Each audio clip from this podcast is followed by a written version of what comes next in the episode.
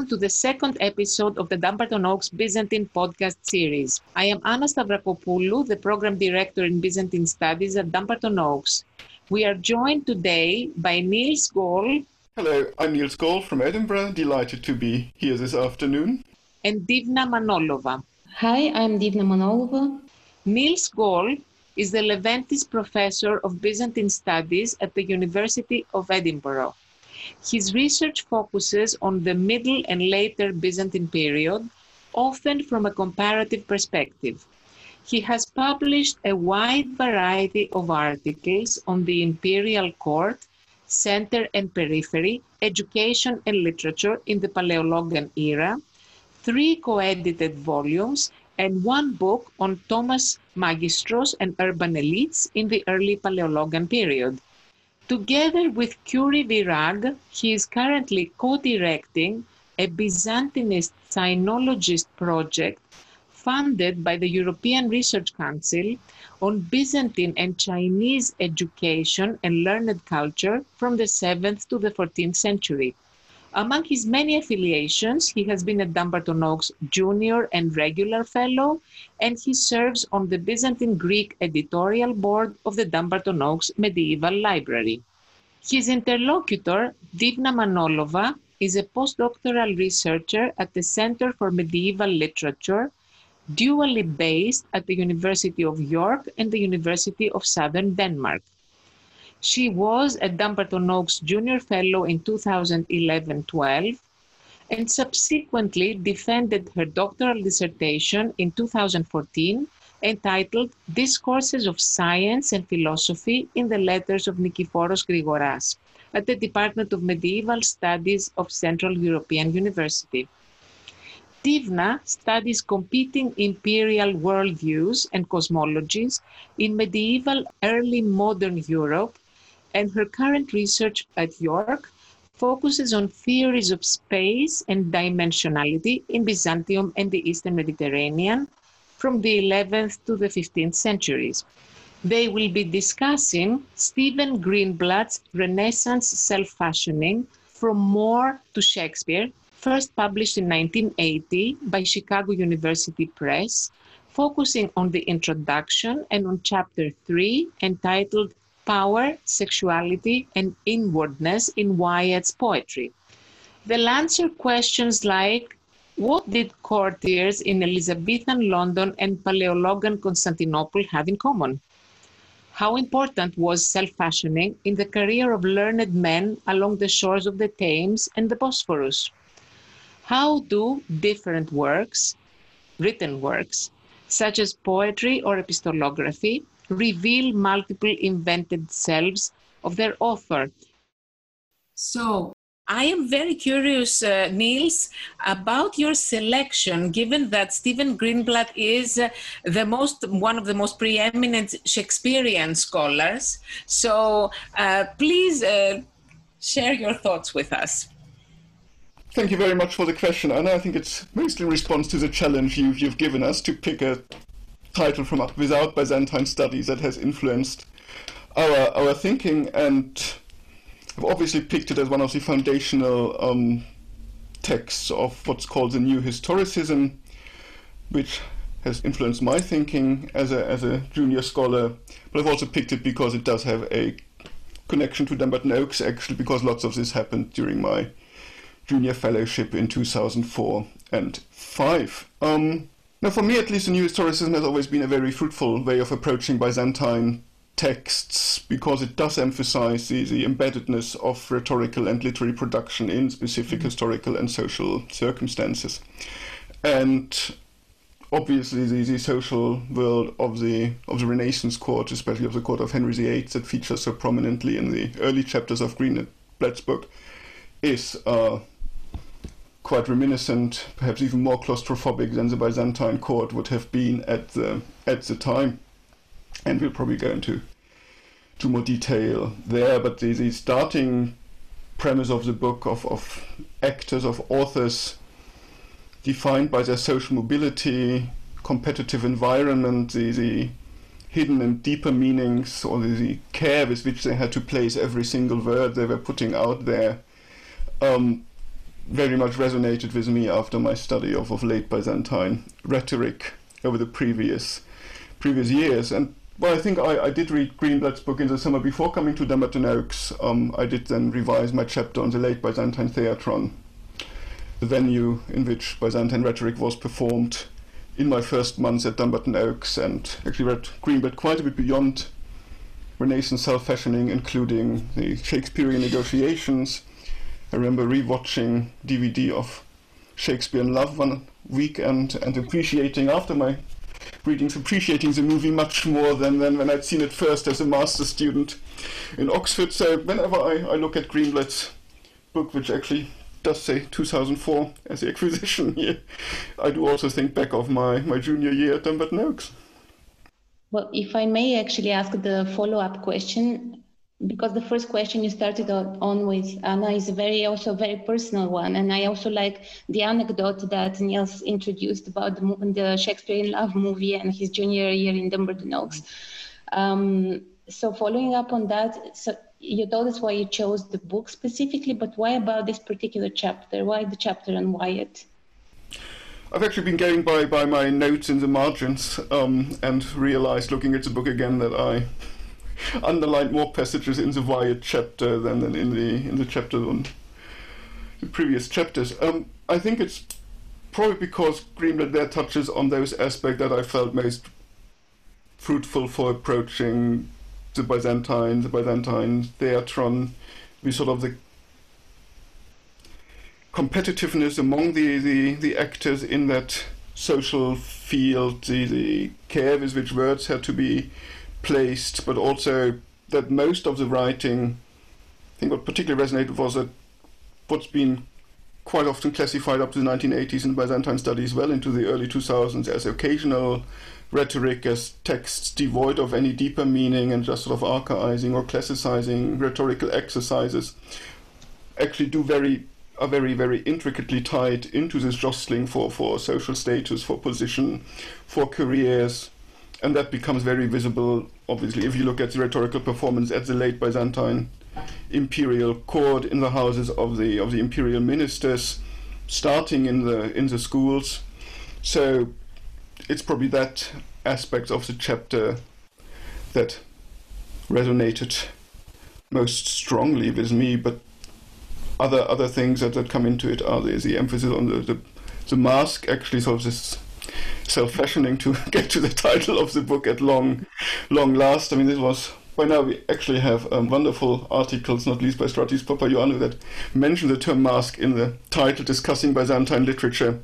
But that was roughly a decade before these articles started started appearing. So um, the whole idea that Byzantine authors were using sort of their rhetorical training to create a, a character of themselves. I think the Byzantine term would be would be ethos, ethos character, which Byzantine authors quite clearly tell us they could decipher or de- detect in the texts that were being read read out. So what you wanted to do as a Byzantine rhetor orator was to, to present a beautiful version of your character out there in the in the public public sphere so basically in asking niels why he chose the Wyatt chapter i was um, also explaining uh, that when i was reading his suggested reading i also thought why he had chosen it.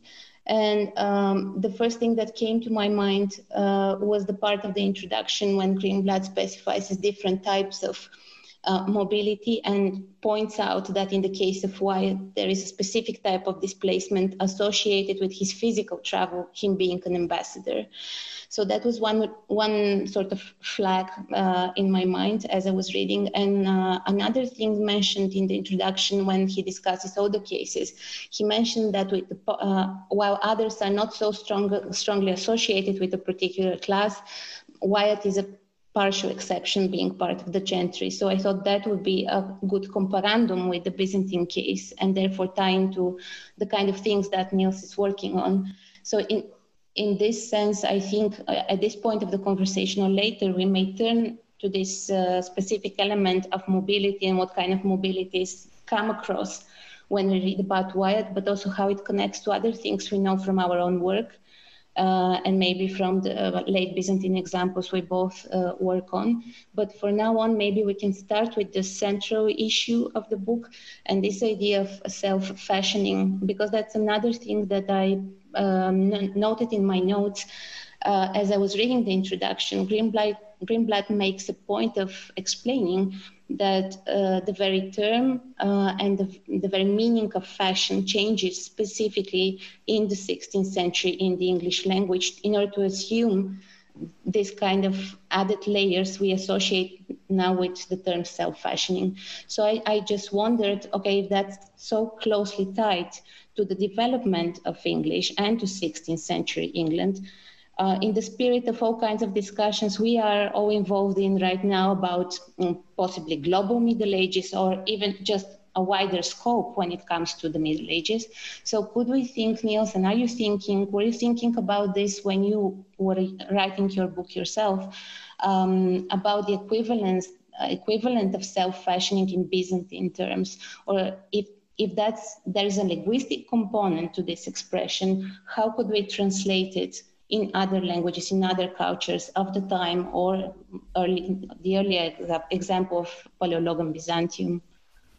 Well, as you say, the term to fashion oneself or to fashion seems seems uh, specific to the 16th century context. Greenblatt is dealing dealing with, but the concept of expressing one's subjectivity through through rhetoric obviously predates the the Renaissance by quite a bit. Even though I recall from the introduction, Greenblatt in not untypical Renaissance scholar fashion seems slightly doubtful as to what degree this would actually apply to the Middle Middle Ages. But um, coming from Byzantine, and back then actually Gurevich's sort of book denying individuality in the Middle Ages was was probably still standard standard reading. I hope I'm not too grossly mischaracterizing it because I stopped reading after the first chapter from what I recall, which incidentally features the nuns of the Lincoln College Typicon as an example for the alleged lack of individuality in the in the Middle Ages.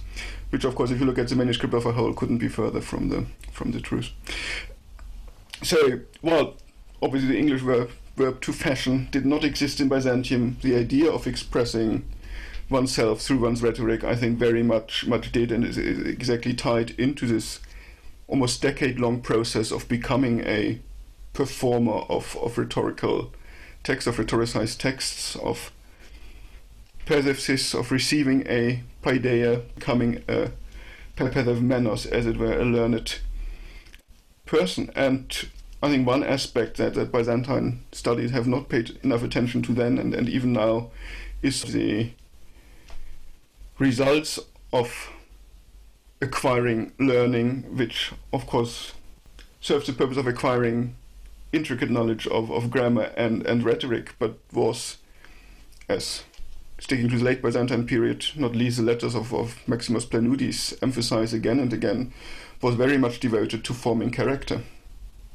And not only character, a virtuous character, so very much comparable to what's going on across the, the Latin Middle Ages as well, that through studying grammar, rhetoric, you ultimately acquire mores, character, customs, as as well. And as I said, these these characters, these customs, were very much to be expressed in the rhetoric performed. So even if I would necessarily translate any of these terms as self-fashioning. I think the idea of putting a version of yourself out there in a public competitive context and ideally on the basis of this version of yourself make a distinguished career at court in the church, or also an option in the late Byzantine period, sort of very purposely refused to, to, to define yourself against those pursuing a career along these lines and aligning yourself with a what Greenblatt would, Greenblatt would probably call a different authority.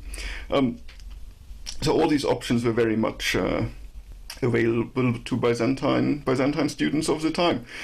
Um, since you've mentioned the, the, social background, of course, it's all very much tied into specific social backgrounds. As, as we know, Byzantine society is less clearly stratified than, than other societies. Um, most most rhetors in the learned individuals in the late Byzantine period, as in earlier Byzantine periods, do obviously come from from socially affluent, from affluent, economically affluent backgrounds that allowed them to invest the money and time into acquiring an edu education. So um, some of them have loose ties to the gentry. Emmanuel Philes is an example, who obviously was scion of a family that had become displaced in the wake of the Turkish conquest of, of Asia Minor.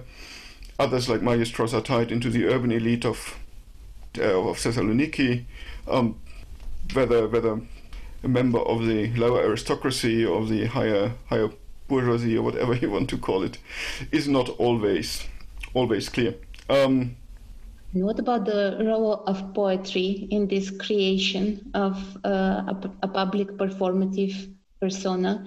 Because in in the chapter we read, that's obviously one of the elements of Wyatt's um, poetic self and courtly self, and it's a very specific one as he's uh, someone familiar with Italian poetry of the time.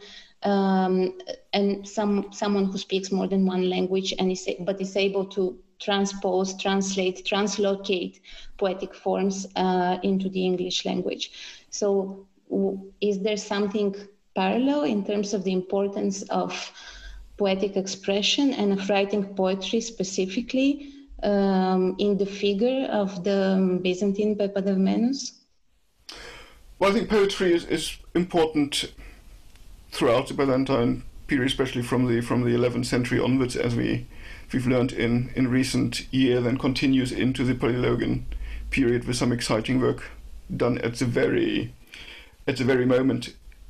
It is perhaps not as all important though as it is in or seems to be in the in the English Renaissance context, given that we have this strong performance culture based on on rhetorical prose texts in Byzantium too. But um, my feeling is that especially for sort of impromptu performances, poetry does play a significant role. Think of the the poem um, transmitted under Tzetzes' name, where he gets challenged, forgotten by whom, and then very proudly tells us in the title that the verses recorded are those that he came up with extempore in response to the to the challenge of producing a poem on the on the spot.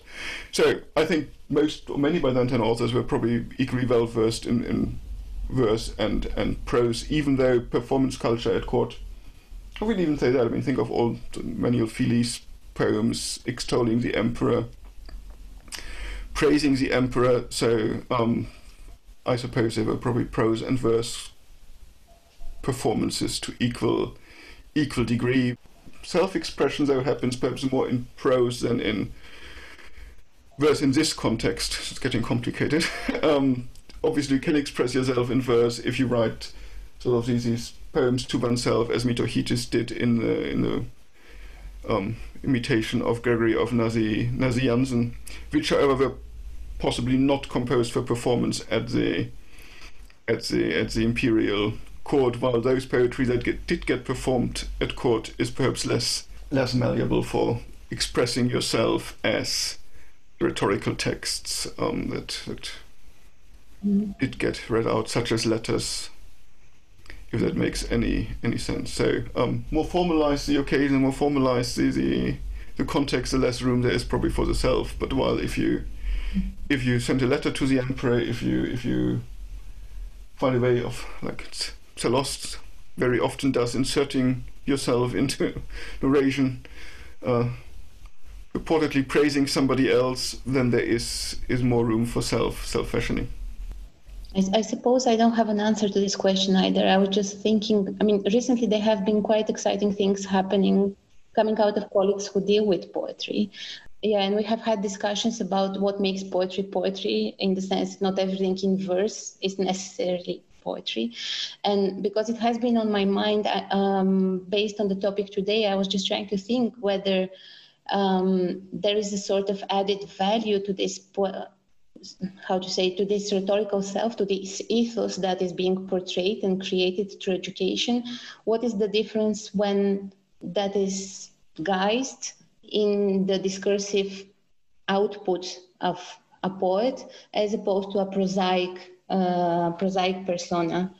I'm just trying to think whether it makes a difference, whether one nego- renegotiates this kind of dynamics of knowledge and power in a po- in the form of a poem as opposed to in a prose text.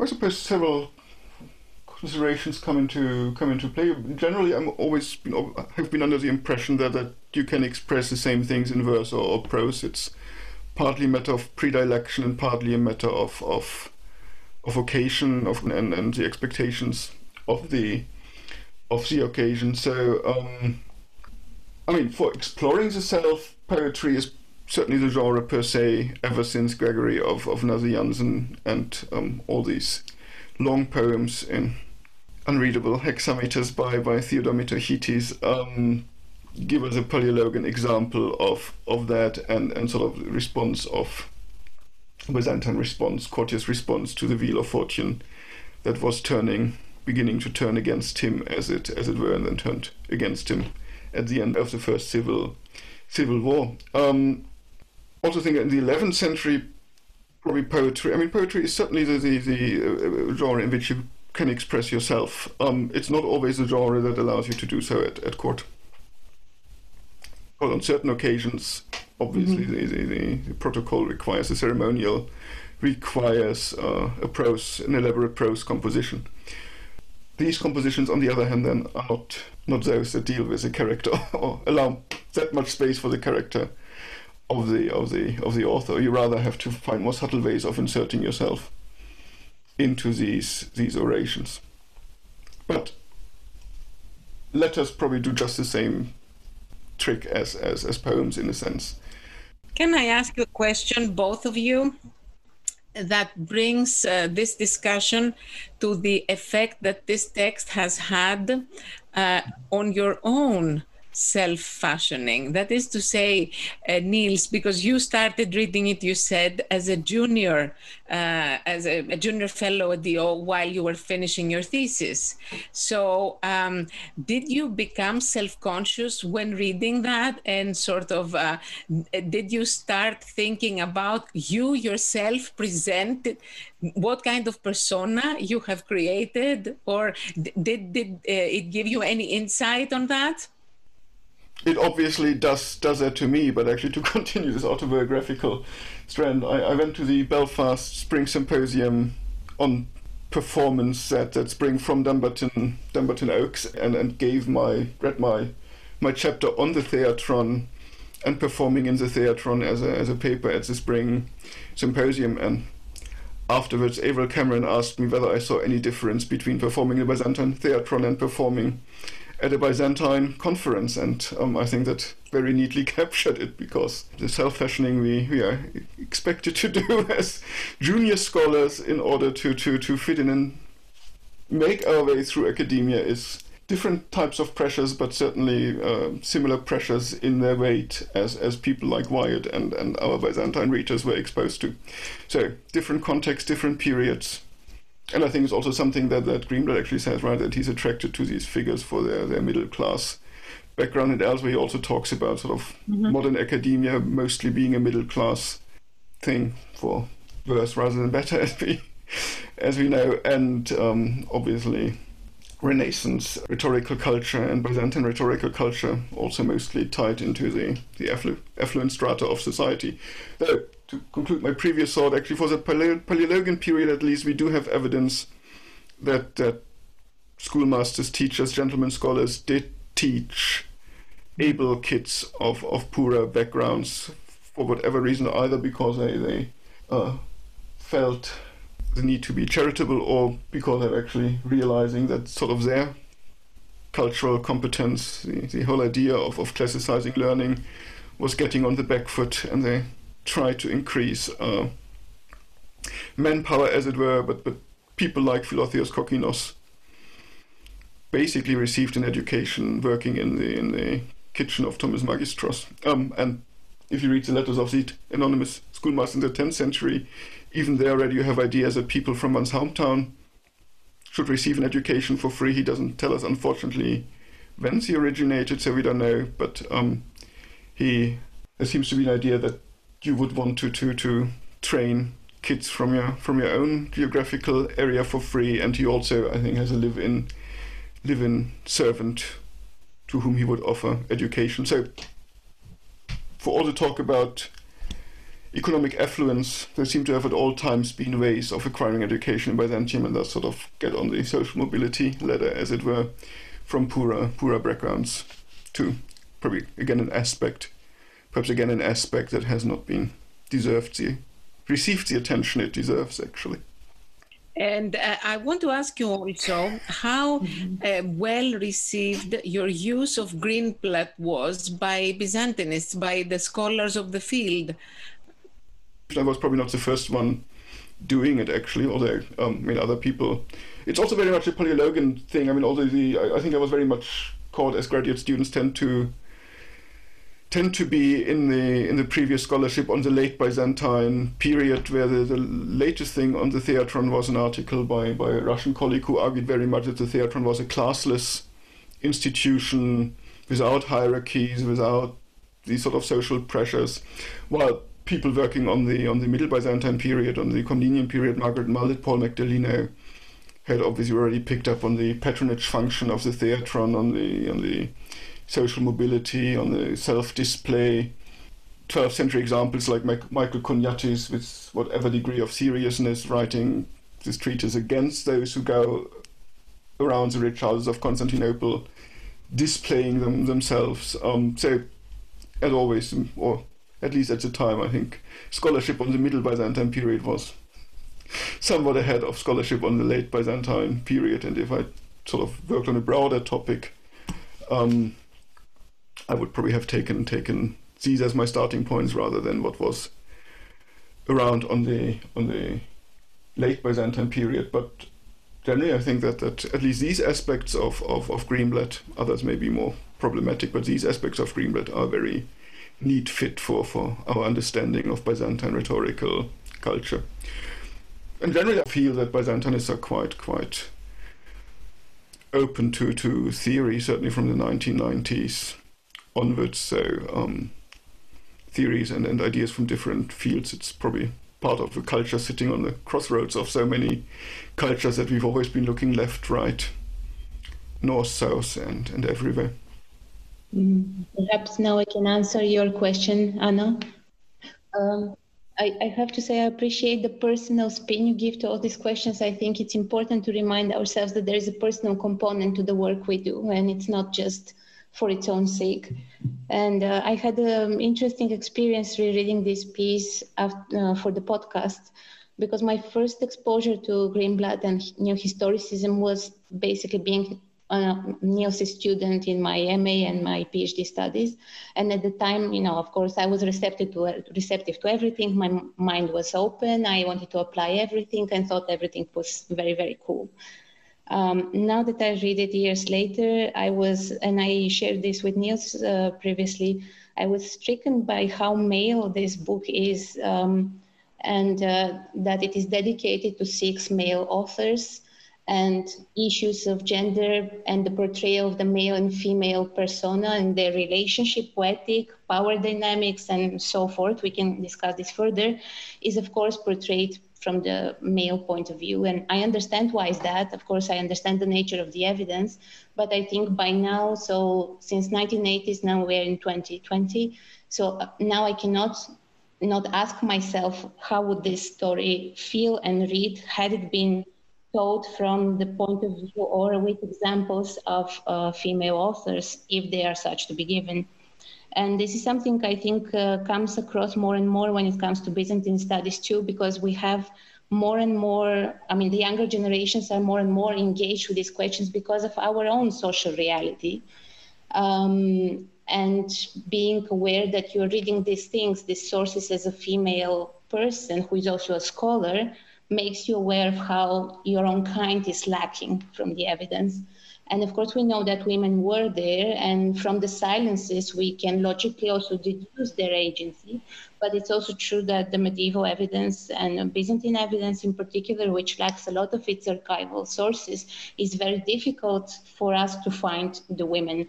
And I remember in uh, it, it, was a recent online uh, discussion. I don't remember the particular context of the lecture, I think it was um, a seminar series in which uh, your first guest, the first guest of your podcast, Anthony Kaldellis, presented the project for his new uh, history of Byzantium. And in the Q&A afterwards, Judith Herrin, who is famously very much engaged with this, um, with this question, asked him, how do you find the women?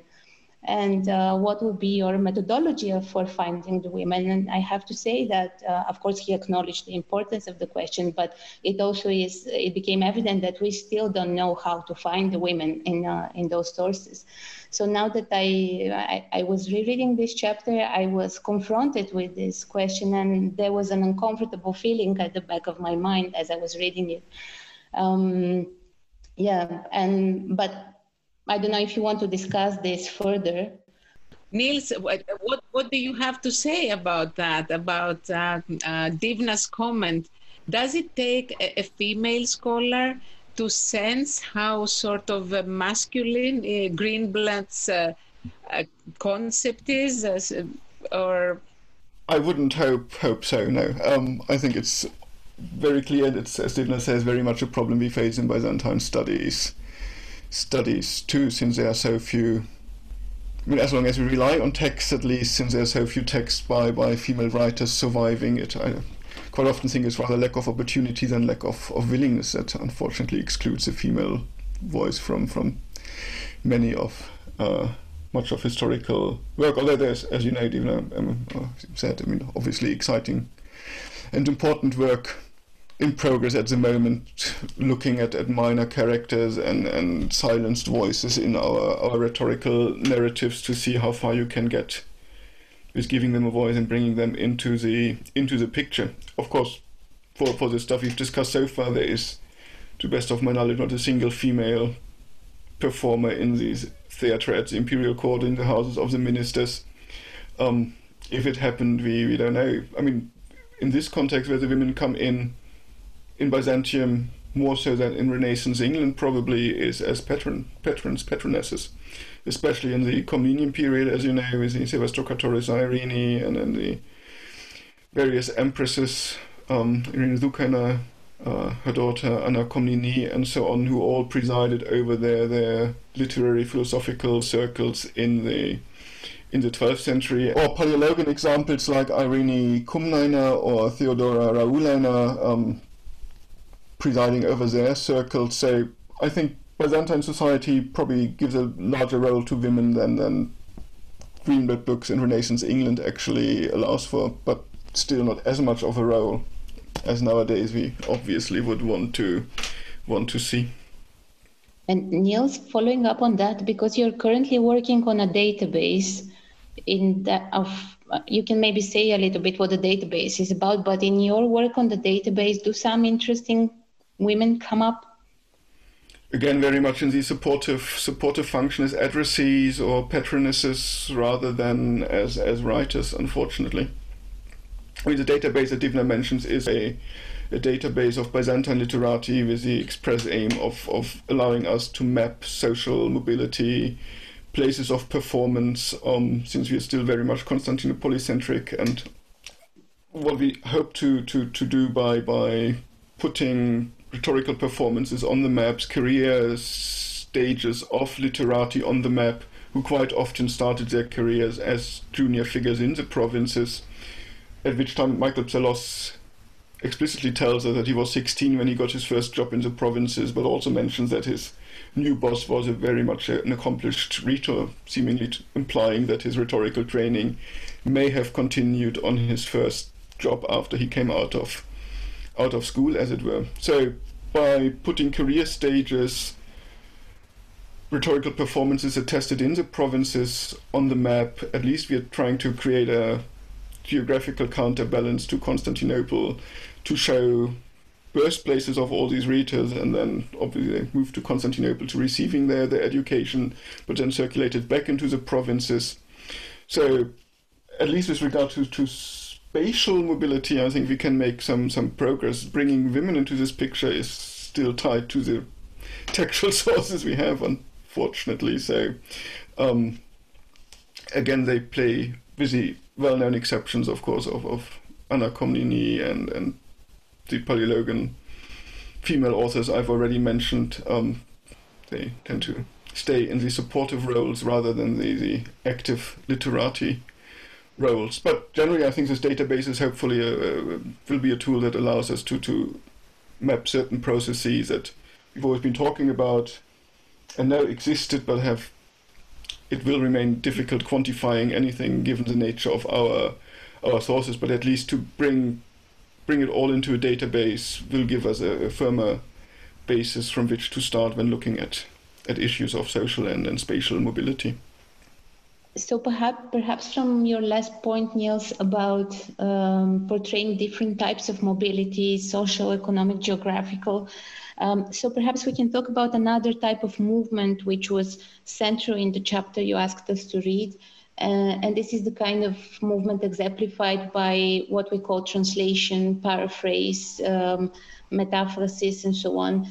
As we have seen from the text to, you asked us to uh, discuss, um, this was central in Wyatt's creation of his courtly and uh, performative per- and authorial and performative persona um, by bringing forms as well as texts from outside literatures and then translating them, but also paraphrasing them into English. So, could could you speak a little bit about this phenomena and its relation to courtly culture and also to these dynamics between power and knowledge when it came to the Byzantine uh, case, or was this an element from Greenblatt's book that actually influenced you in your analysis of Byzantine material?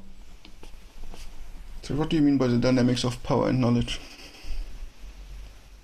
Well, I guess uh, what I mean is that, as you as you pointed out, in order to create this um, learned self, uh, one needs to go through a certain process of education. A number, so the fact that you have an entry point to such a process, the fact that you have gone through it, and that you have been successful and then can perform and um, demonstrate it within a theatron or at the court or in certain, certain learned circle is what actually actualizes this, this whole process of becoming and being a Pepa de Menos. So within this process, I, I, guess it's my opinion, I know it's the impression I, I get, is that there is a constant interplay between the knowledge you acquire, which is very specifically bound to certain conditions, um, and to the type of power that or prominence, if you will, that you acquire that then allows you to execute the type of mobility you are aiming at. So if, that, if that's clear, I, am wondering the, about the, the fact then that education, that paideia that you paideia that you're that you're acquiring and becoming part of and exemplifying in some cases involve, is involved in such practices as translation paraphrase or even dealing with the very specific atticizing nature of the learned Greek the Byzantines used. So perhaps we can talk a little bit about this.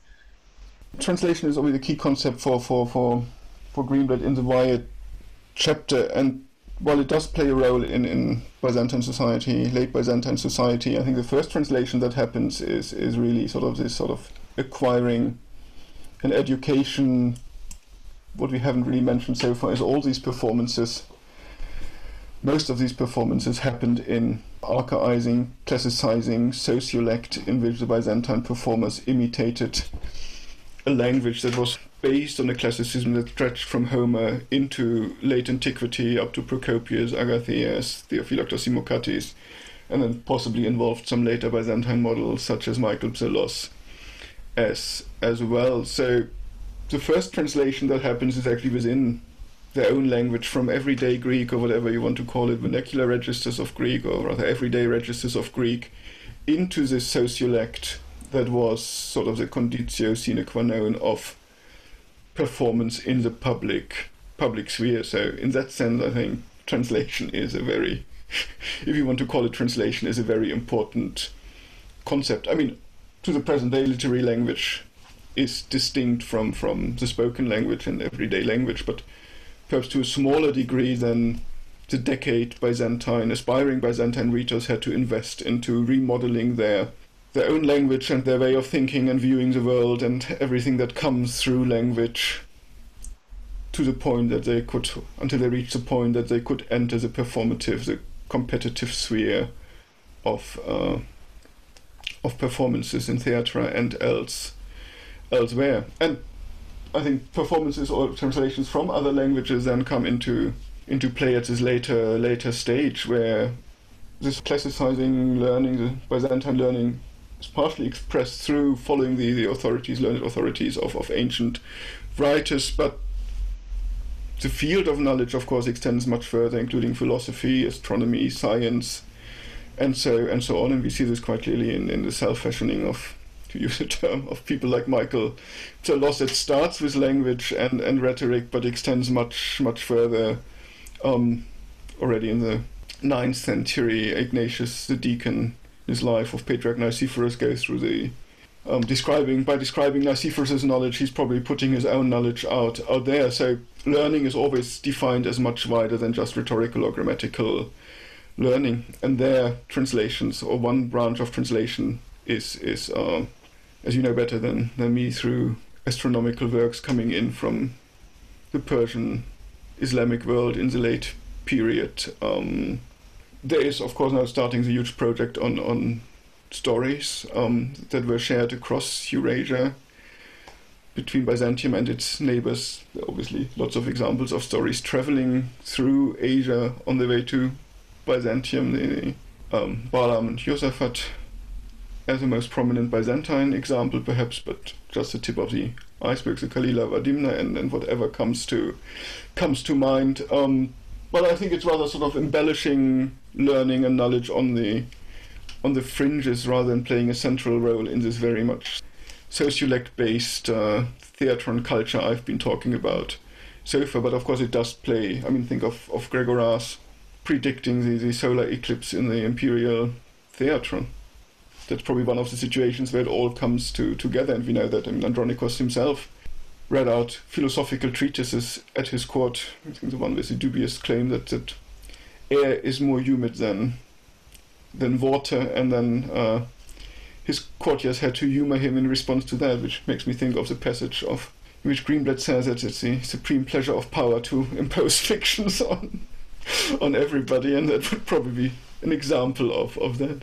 Yeah, perhaps, perhaps this is also a good point to finish uh, with which to, we can conclude our conversation. I also like this passage very much, and I thought it ties very well with the first episode of the podcast, which also discussed in, in a similar way the way um, I mean, fictions imposed uh, within the Roman, the earlier Roman Empire, and um, so I also noted it in my in in my reading as something that we can refer to uh, today.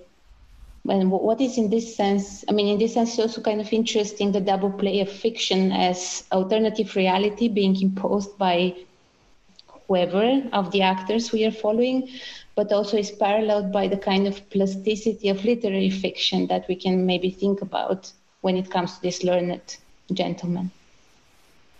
The basic setup is again very, very comparable. I mean, uh, lots of Renaissance court ceremonial was probably inspired by what they'd seen in Byzantium, which always had a more elaborate court ceremonial than than Western Western court. So the, the very setup of uh, imposing fictions was always there at the Byzantine Byzantine court. The, the other passage that made me think is about the, the image of the of the ruler, um, and of course the Holbein portraits of, of Henry VIII have a sort of unique plasticity to them, as it as it were. But on the other hand, as we know, the image of the late Byzantine emperor was also far more far more ubiquitous as as is commonly commonly realized. So there's probably also something going on about the the image of the ruler in Byzantium. But I mean, in a sense, I think this whole this whole expressing yourself in this learned archaizing sociolect could probably ask oneself to which degree that is imposing a fiction on everybody participating participating in that. No, I mean, sort of a social. Bourdieu would probably call it a, a social competence that is acquired over years, but it involves everybody, including the emperor. That's very much part of the, the project we're presently doing at Edinburgh. The emperor and the courtiers to participate in this in this fiction of the social relevance of a largely artificial language, as it as it were, and the things expressed in this largely artificial artificial language. Um, and that's also turning things things around. I mean, expressing the, the power of the literati over the over the emperor and the the top aristocracy that they managed to establish so many days per year where these people have to sit in the audience listening to them perform in this in this sociolect which seems to exponentially increase from the 11th century onwards. Not that it's not happening earlier, but imperial orations and performances at court seem to be getting significantly longer from the 11th century century onward. So um, obviously, Emperor profits from the fictions these people put put out there in praising imperial achievements. I mean, the, the ritualized orations on this 6th of January, where the emperor gets praised for his achievements during the during the past year, which um, probably more often a fictional account of what happened than close to any any resemblance of reality, however however de- defined. But by getting people to praise him in this way, of course, the emperor gets entangled in, in their web as well and has to suffer through days on end listening to such performances, sitting in on the examinations of the students who who hope to make a career in the bureaucracy, um, and even while, as 12th century sources tell us, he leaves the actual examination to, to a competent courtier, he still has to be present and listen to, to the impromptu performances of the students as it as it were. And some emperors might have liked it, obviously, but others, I suppose, very much suffered while while sitting there on their throne listening to performances. Just listening to you now, I was wondering whether uh, we can think of current um, such practices um, of self-fashioning, of uh, praise to the ruler, or um, I don't know if you want to comment on that, or if you any of you would like to say something to conclude our podcast today. Well, I mean, yes, obviously, pleasing power by means of fictions and performing fictions is a fairly timeless topic, and one doesn't have to look very far in the present moment to find suitable suitable examples. One could one could list. Um, it's up to you completely. Yeah, well, no, I think you addressed it beautifully. Yes, I think. Well, I, I, I guess you can doesn't you don't have to go deep into it, but you can say at least that. I mean, reading and discussing these kind of examples as we did today, it makes you reflect on your own participation in similar processes, and perhaps you know there's something to be learned by that. To the point that sometimes I ask myself whether you can actually justify being a Byzantinist and studying things long past while the world around you is in flames, and whether you should not direct your efforts to to performing in in these current theaters rather than the theatre of the of the Byzantine Empire as it as it were. Which is not what you had in mind, I suppose, but my thinking has taken me there occasionally recently. I mean, how can I justify sitting at my desk dealing with these things long past while uh, that's why we might have something to contribute to current debates, yes. As we keep on seeing the things long past become re- relevant every now and then, and then you need experts. Yes, and, and as educators, you are sort of forming the next generation that will be participating in the debates. You know, they will not all become Byzantinists, I hope. That's what keeps us all in the profession, yes. Indeed. Exactly. Wonderful. Thank you so much. Thank you for a, a fascinating uh, chapter and writer and a fascinating discussion. Very, very discussion. Thank you. Thank you very much. Thank you.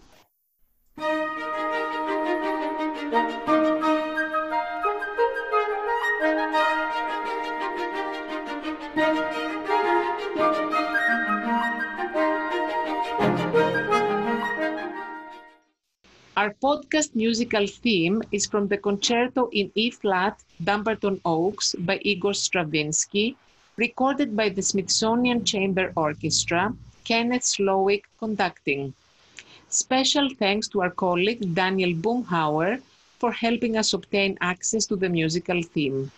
And lastly, as always, thank you for joining us, and we hope that you tune in to our next episode.